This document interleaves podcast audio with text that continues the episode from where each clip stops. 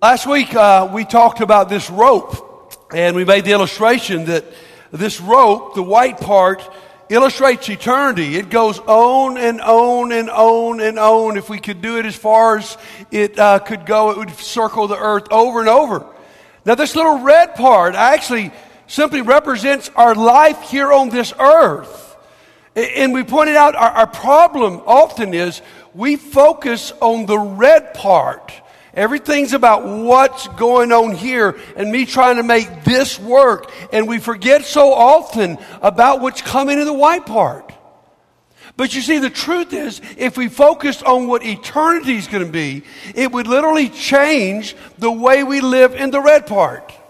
The red part is so critical because listen closely. It's what happens here in this very, very, very, very short period of time that will determine what's going to happen forever. It's going to determine where you spend forever. It's going to determine who you spend it with. And so this morning, as we conclude our, our heaven series, we're going to be looking at how do heaven people live in this red part. We're going to be looking at three scriptures that I think are going to help us out. I've asked Jake uh, Bailey, one of our college students who's home for the summer, if Jake would come up and read our first scripture. You'll see it up on the board Philippians chapter 1, 21 through 24. Jake's just finished his freshman year at a little school east of here, and uh, we are really glad to have him home this summer. Sorry, Jake, just read yeah, the scripture. Well, all right. Philippians 1, 21. For to me, to live is Christ, and to die is gain. If I am to go on living in the body, this will mean fruit, fruitful labor for me. Yet, what shall I choose? I do not know. I am torn between the two. I desire to depart and to be with Christ, which is better by far. But it is more necessary for you that I remain in the body. Amen. What a great passage there.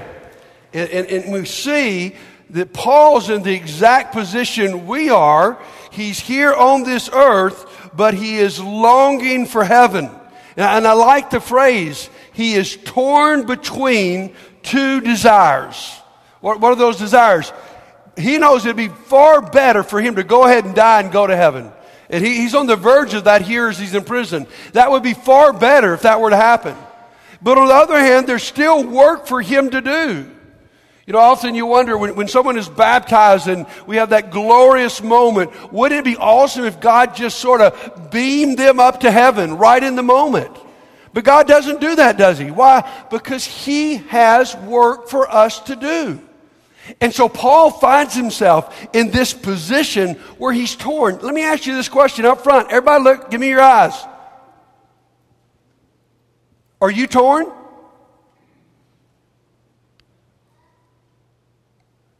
Are, we really torn? Is there really a part of us that goes, you know what? Man, I'm ready to get out of this place.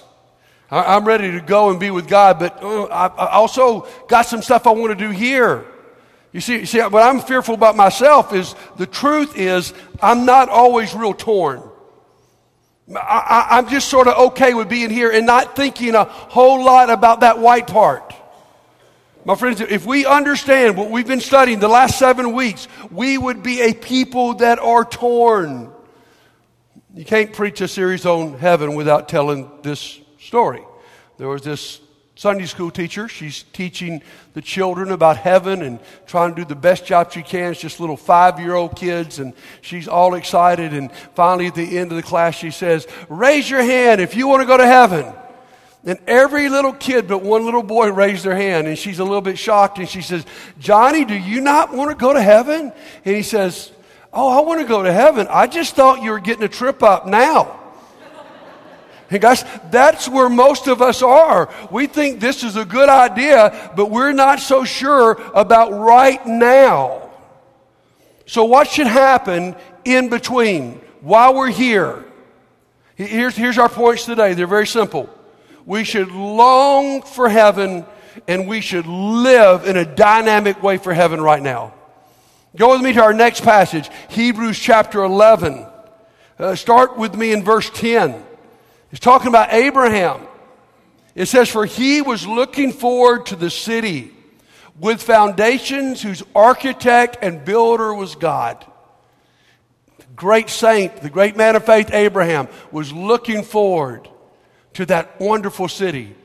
And then talking about all of these people mentioned in first in Hebrews chapter 11. Look in verse 13. All these people were still living by faith when they died. They did not receive the things promised. They only saw them and welcomed them from a distance, admitting that they were foreigners and strangers on this earth. Quick question Do we admit this is not really home? Do we live as if we're foreigners here? People who say such things show that they are looking for a country of their own. If they had been thinking of the country they had left, they would have had opportunity to return. Instead, they were longing for a better country, a heavenly one. Therefore, God is not ashamed to be called their God, for he has prepared a city for them. Scripture says the saints long to go and be with God. I to tell you why I long for heaven.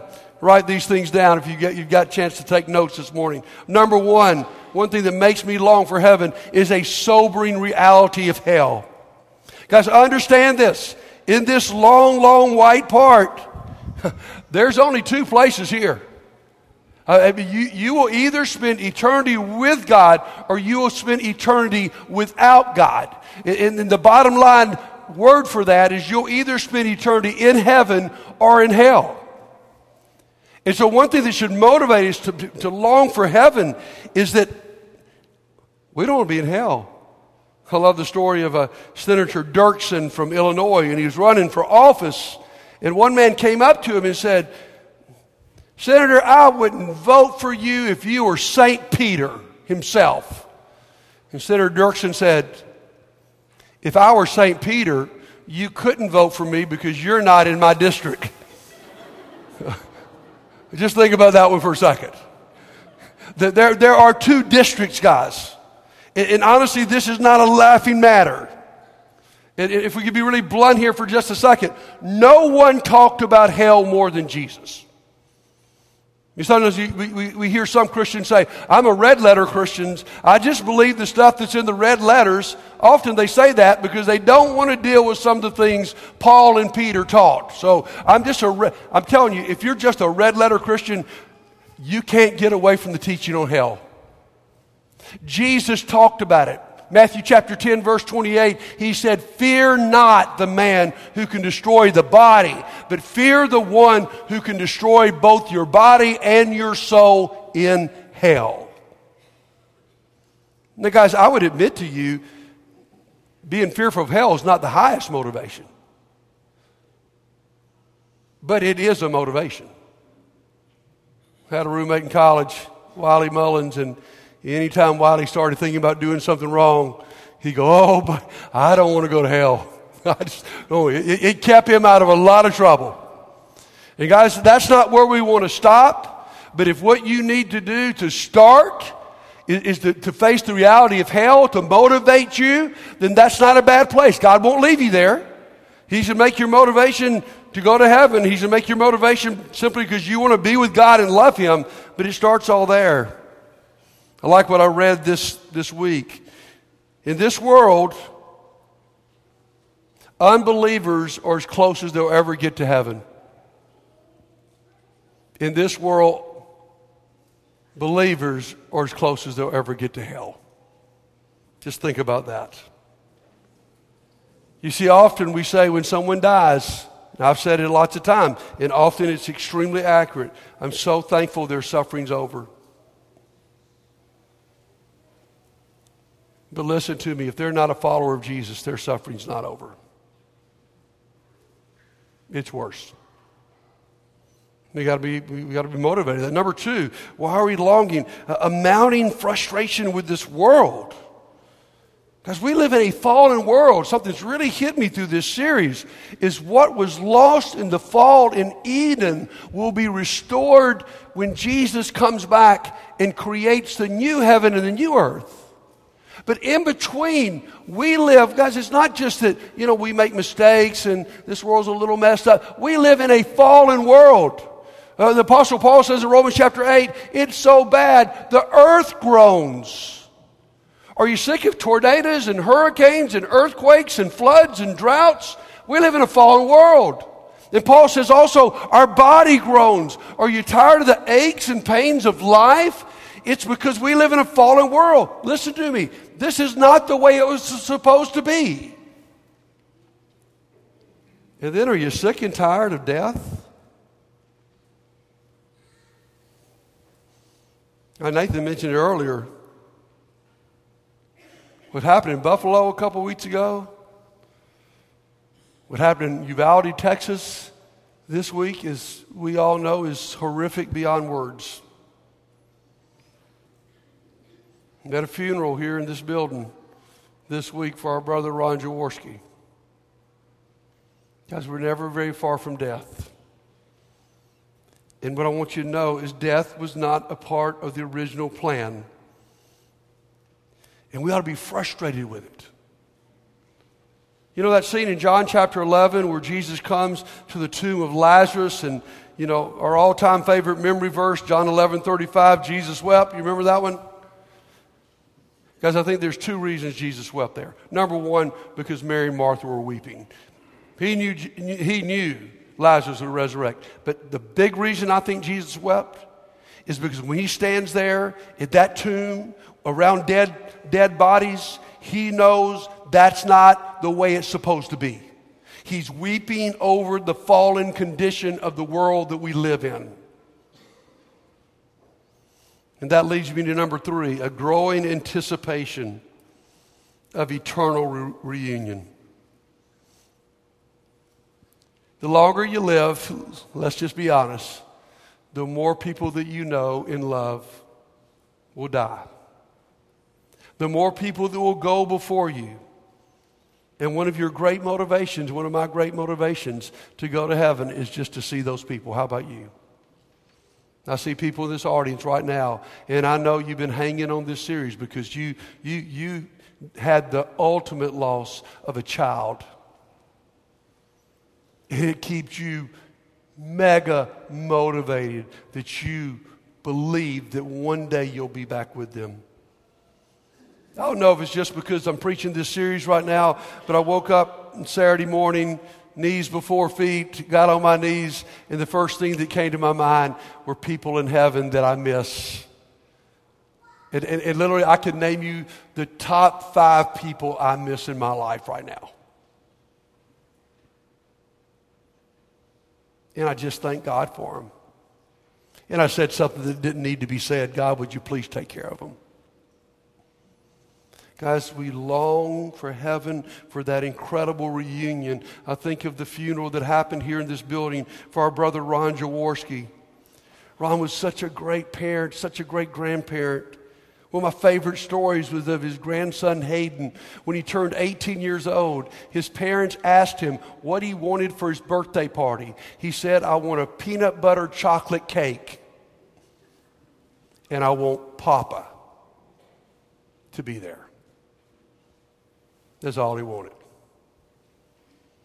Listen, he lives with this hope, this anticipation that one day they'll be reunited. Our brother Doug Mitchell has been traveling to Tennessee this week to bury his sister who died. Very different. He's worried about his mom. Doug texted me yesterday and he said, I've been listening all the way to Tennessee to all these messages on heaven. And this is what sustains me. My friends, we have a growing anticipation of that. And number four, we have a rising elation of seeing God. We talked about that in last week's message. What happens when you see God? What happens when we come into the presence of a God who, all through the Bible, you, you were told you don't want to see him? If you see him, it'll explode every fiber of your body. He's so perfect, he's so holy, and we're so unholy. Isaiah 59 says, Your iniquities have separated you from God. Your sins have hidden his face from you. But the promise of heaven is when we see him face to face, we will be just like him. Can you imagine what it will be like to be around God? One of the coolest things I've studied is you notice back in Revelation 21, when it described the dimensions of heaven, it was a perfect cube. You know, the only other thing that's a perfect cube in Scripture is the Holy of Holies in the temple. What's God trying to say?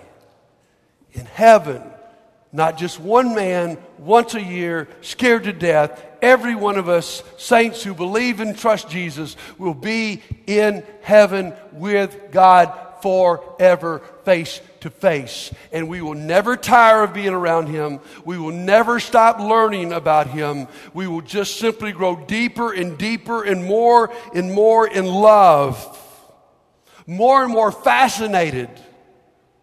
We'll be with God. And so this morning I ask you again do you long, do you long for heaven? It, it's something, you know, most cultures have really longed for heaven when they've been in trouble. I guarantee you, when we visit Malawi, Africa, and our mission work, those folks sing about heaven all the time. One of the top two impoverished nations in the world, man, heaven is their focus. Because they're not able to make it too comfortable right here. Why do some of the greatest songs about heaven come from those awful days in America when we held slaves? Because those people knew this was not the way it was supposed to be, and they yearned to be with God. And my friends, there needs to be a longing in us to see God. I'm about to show you a little video clip from a movie you may remember from a few years ago Antwone Fisher. This is a really great scene. If you know the story of the movie, I'll, or if you don't know it, I'll sum it up for you really quickly. Antwone Fisher grew up with a horrific childhood. Didn't know who his parents were, lived on the streets. He finally joined the Navy, but his anger issues were so terrible that the Navy said, You got to go see a psychologist, you got to go see a counselor. And he goes, and they try to dig deep into why he's so overwrought with anger toward everybody and everything. And finally, the counselor says to him, Antwone, what you've got to do is you've got to make peace with your past. And somehow you've got to go find your family. And the scene you're about to see is when he walks in the home and is greeted by a family he didn't even know about. And I want to show this for, for two purposes. Number one, because this is the kind of scene we can expect in heaven multiplied by infinity. But number two, what you'll see here, because this happens with families, doesn't it? Once they get in the house, it's all centered around a table. And the great picture in Scripture of heaven is this incredible table. And we get a taste of this the next few moments as we take communion together. So, as you watch this and you see this table that's overflowing with incredible food, I want you to think about this table that we're about to meet around that's overflowing with incredible grace and love. And just get a taste of heaven. Always sit here on Sundays and just amazed at um, Jeremy's song selection and, and how, how perfect it is what we're talking about. Listen, listen to the first lines of what you just sang. How I long to breathe the air of heaven, where pain is gone and mercy fills the streets. To look upon the one who died to save me and walk with him for all eternity. What a great longing we have. We also got to recognize, though, that we have a dual citizenship. Philippians chapter 3, verse 20 says that we are, but our citizenship is in heaven. So, how do we live between these two worlds? You know, first century Christians had a big issue with this. They thought Jesus would return so quickly. Paul has to write the book of First Thessalonians to tell them to stop selling their houses and stop quitting their jobs because they were so excited about heaven, they thought it was going to happen. So they just put their life on hold. And here's what I want to say to you this morning. We're not challenging you to put your life on hold. We long for it. But God has left you with some work to be done. Let's get some instructions. 1 Peter chapter 4. Look at me beginning in verse 7. He says, The end of all things is near, therefore be alert and of sober mind so that you may pray. Above all, love each other deeply because love covers over a multitude of sins. Offer hospitality to one another without grumbling. Each of you should use whatever gift you've received to serve others as faithful stewards of God's grace in various forms. If anyone speaks, they should do so as one who speaks the very words of God. If anyone serves, they should do so with the strength God provides, so that all things God may be praised through Jesus Christ. To him be glory and power forever and ever. Amen. What does Peter say about what should happen while I not only long for heaven, while I live for heaven? He says the end is near. This should have an impact on what you do now. Let me give you just a few things here. First of all, he says we need to be prayerful. And I, I like the way he put it. He said, if we're alert, and we're sober minded, we will pray. One translation says, if we're serious and sensible, we will pray. Listen, guys, if we are sober minded and we're serious and we know what's going on around us, we know the spiritual warfare going on around in the world that we live. We know that Satan is doing everything he can to keep you from heaven. You see, he's been cast in hell and he wants you to spend eternity with him. And guys, so what, what Peter's saying is, guys, the, the motivation to pray is that we know what's going on. We know how fallen this earth is. We know how awful hell is. We know how wonderful heaven is. And that's what motivates us to pray. Listen to me. To me. I'm talking to myself right here. If you and I are having a hard time with our prayer life, the reason is that we're not sober and sensible about what's going on. If we would open our eyes to what's going on and what is at stake, we would be incredibly prayerful people. Let me, let me just give you a couple quick biblical prayers for you to pray. One is, Lord, come quickly. Guys, if we understand what we've studied these last seven weeks, that ought to be on our lips very often. Lord, we're ready. We're longing to be taken out of this place in a place forever. And then we also should pray that prayer that Jesus taught us Your kingdom come. You see, between now and when Jesus comes back, and renews the earth, our job is to start bringing heaven to earth. Our job is to bring the kingdom of God here. We've got work to be done. So, number one, we would be prayerful. Number two, we would be graceful. He says the most important thing I can tell you about this in between time is that you love each other deeply. Listen to me, friends. That's how heaven people are known because we love like nobody else. That's how do they know that we're different? How do they know we're heaven people? Because we love everybody. We love unconditionally. We love without judgment. Where can you find this in this world? I'm just telling you, I'm so glad right now, at least for a few months, the political campaigns are over. It, it, it's the meanest, nastiest things on whatever side you stand. People don't run on what they're going to do, they run on making up things about their opponent. And half the ads aren't even true. Because we live in a country with such division that we think for me to win, I've got to destroy you. And it's not just in politics. And the truth is, my friends, is we're the people who don't make these divisions worse. We're the people who bring people together in love.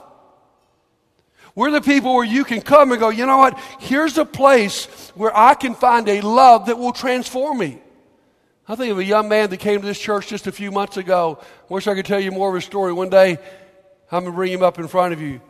Man, he came here out of being in prison, young age, grew up in incredible poverty, and I'm hearing him share in his ABC group Wednesday night about he's, how different he thinks today than he did just a few months ago. Where a few months ago he thought, man, if it's yours and you're not strong enough to protect it, I can take it. It's really the way he grew up.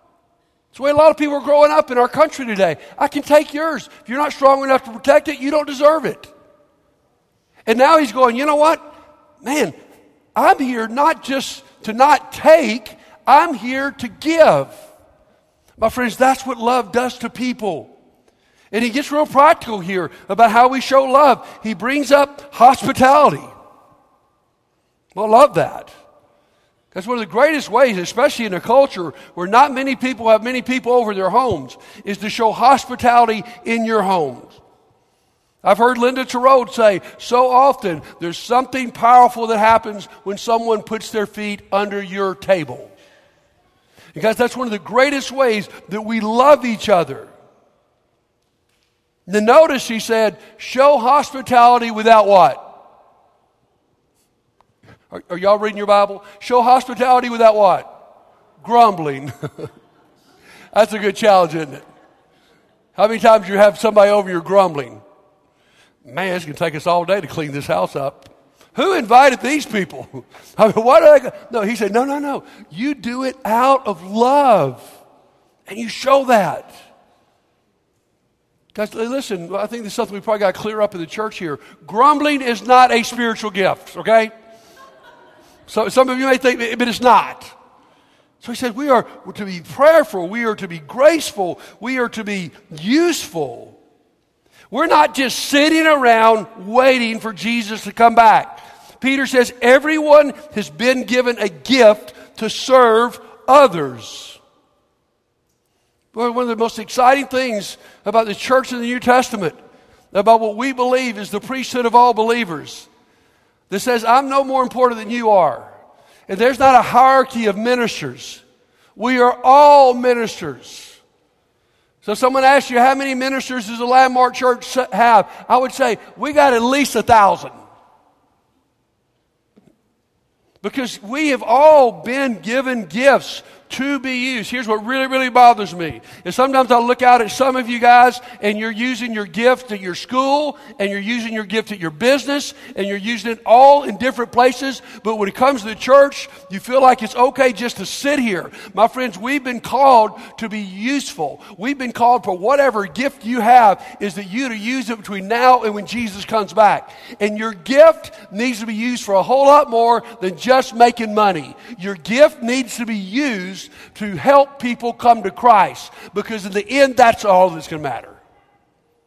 So, what is your gift? We all have different gifts. Not asking us all to do the same thing, that'd be unbiblical, but asking us all to do something. In this red part on this long, long rope, we want to impact as many as possible.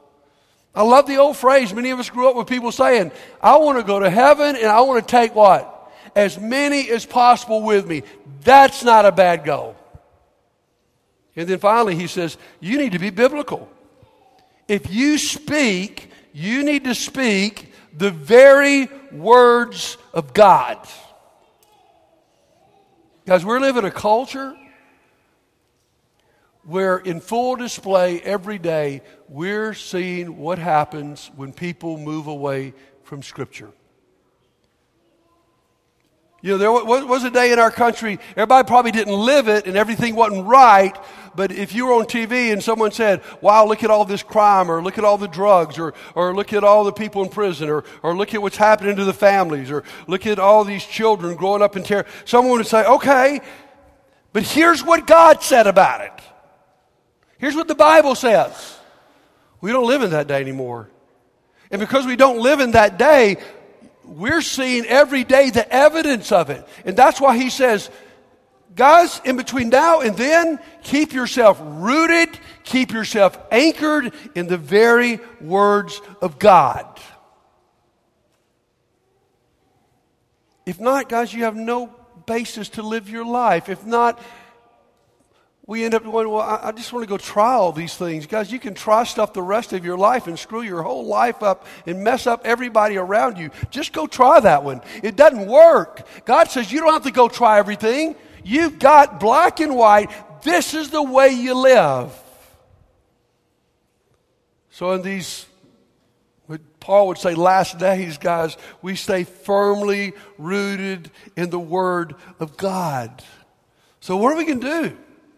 Man, we're longing for heaven. What happens in this red part? Not only do we long for heaven, and we know that it really is all about the white part, but right now we live for heaven. We're prayerful, we're gracious and loving, we're useful, we're rooted in the truth of God, and we won't not only for us to spend eternity with God. I mean, just th- this contrast is just unbelievable. And, and, this, this doesn't even come close to the contrast between life on this earth and life for eternity. And so we long for that and we live for that.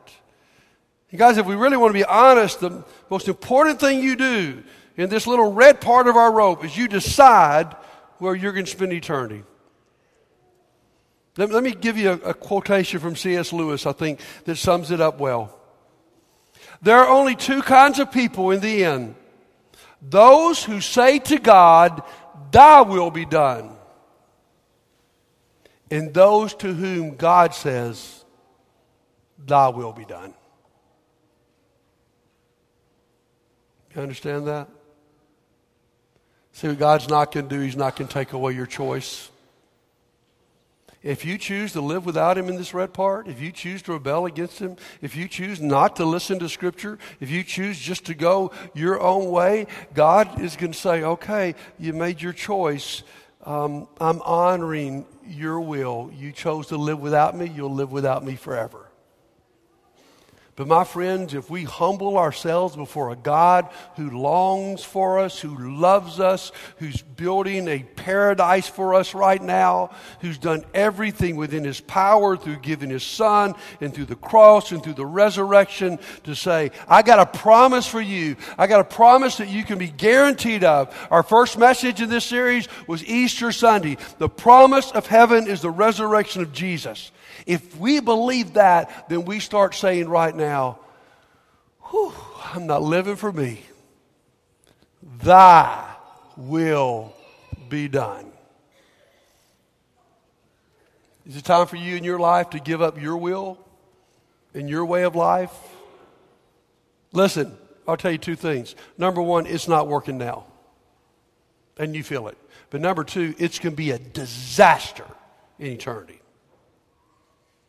But if you'll just surrender, you might not even understand what God's telling you to do. You might even, you know, some of it may go, man, you want me to forgive that person? You want me to live this way? But if you'll just surrender your will to His will, I'm telling you, man, life here, you're going to have a purpose for this life. And, and one day, you're going to be in a place of perfection. We're, we're about to sing one of my favorite hymns, It Is Well With My Soul. I love that hymn. And here's the only question I want to ask you is can you honestly sing it? Okay? If it's not well with your soul, let me tell you, you're at the right place. If, if, if, honestly you're not in a good place with God and, and you want to change that direction right now for all of eternity, today could be the day that you commit your life to Jesus and are born again and come out of that water, not to go straight to heaven, but to go serve for God on this earth. Or if you've done that once and now you need to recommit your life to following Jesus and you, you've heard all this and you're like, oh my goodness, I just don't even think about heaven that much. I want to long for it. I want to live for it. And I want to surrender to Jesus. Just, just meet me here on this front row before we get out of this place. We'll pray for you, and the direction of your life can be completely different than when you walked in. So, as we sing this awesome hymn, be thinking about your soul. Uh, most of you, I guarantee you, can sing this, and I want you to sing it with all of your heart and as loud as you can. It is well, it is well with my soul. Man, what a great place for most all of us to be. But if for some reason you're one of those few people sitting here today where you really can't honestly sing that, do something about it. Do it right now while we stand and sing.